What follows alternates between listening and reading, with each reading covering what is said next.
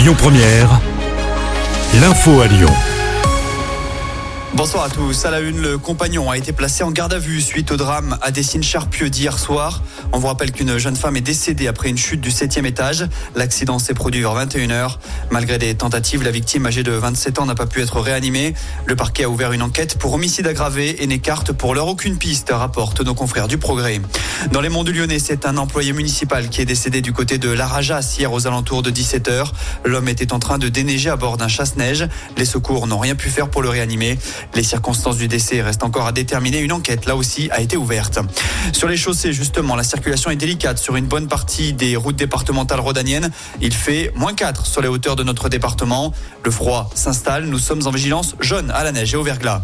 Et c'est dans ce contexte qu'un rassemblement s'est tenu tôt ce matin à Lyon pour dénoncer le manque d'hébergement d'urgence. Le rassemblement était organisé devant un hôtel sur le boulevard des États-Unis dans le 8e arrondissement. À l'origine du rendez-vous, le collectif Jamais sans toi. Il demande des solutions pour les 56 enfants qui dormaient dans les écoles occupées et qui étaient hébergés durant les vacances par la ville de Lyon. Ils étaient logés gratuitement à l'hôtel. Le prix augmentera en fonction du gabarit. Le stationnement va devenir plus cher pour les grosses voitures à Lyon et ce sera effectif d'ici peu. C'est pour avant cet été, a annoncé Grégory Doucet dans une vidéo diffusée sur les réseaux sociaux et dans laquelle il adressait ses vœux aux Lyonnais. La compagnie aérienne Emirates recrute. Dans le cadre de sa campagne de recrutement en France et à l'étranger, Emirates organise des portes ouvertes à Lyon ce samedi. On vous rappelle que la compagnie planifie de nombreux vols dans l'Hexagone, dont 6 chaque semaine en lien avec l'aéroport Saint-Exupéry. Elle souhaite étoffer ses effectifs. Si vous êtes intéressé, il faut s'inscrire en ligne et la formation finale se fera, elle, à Dubaï. Aviofan, après un an d'arrêt, Plus belle la vie a fait son retour aujourd'hui. La série diffusée à 20h10 sur France 3 pendant plus de 18 ans est revenue avec deux nouveaux horaires, 13h40 sur TF1 puis 20h sur TFX.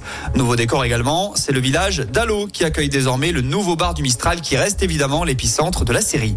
Et puis en foot, rendez-vous ce soir pour le tirage au sort des 16e de finale de la Coupe de France. Si la Duchère a été éliminée samedi, ça passe pour l'OL et pour Saint-Priest.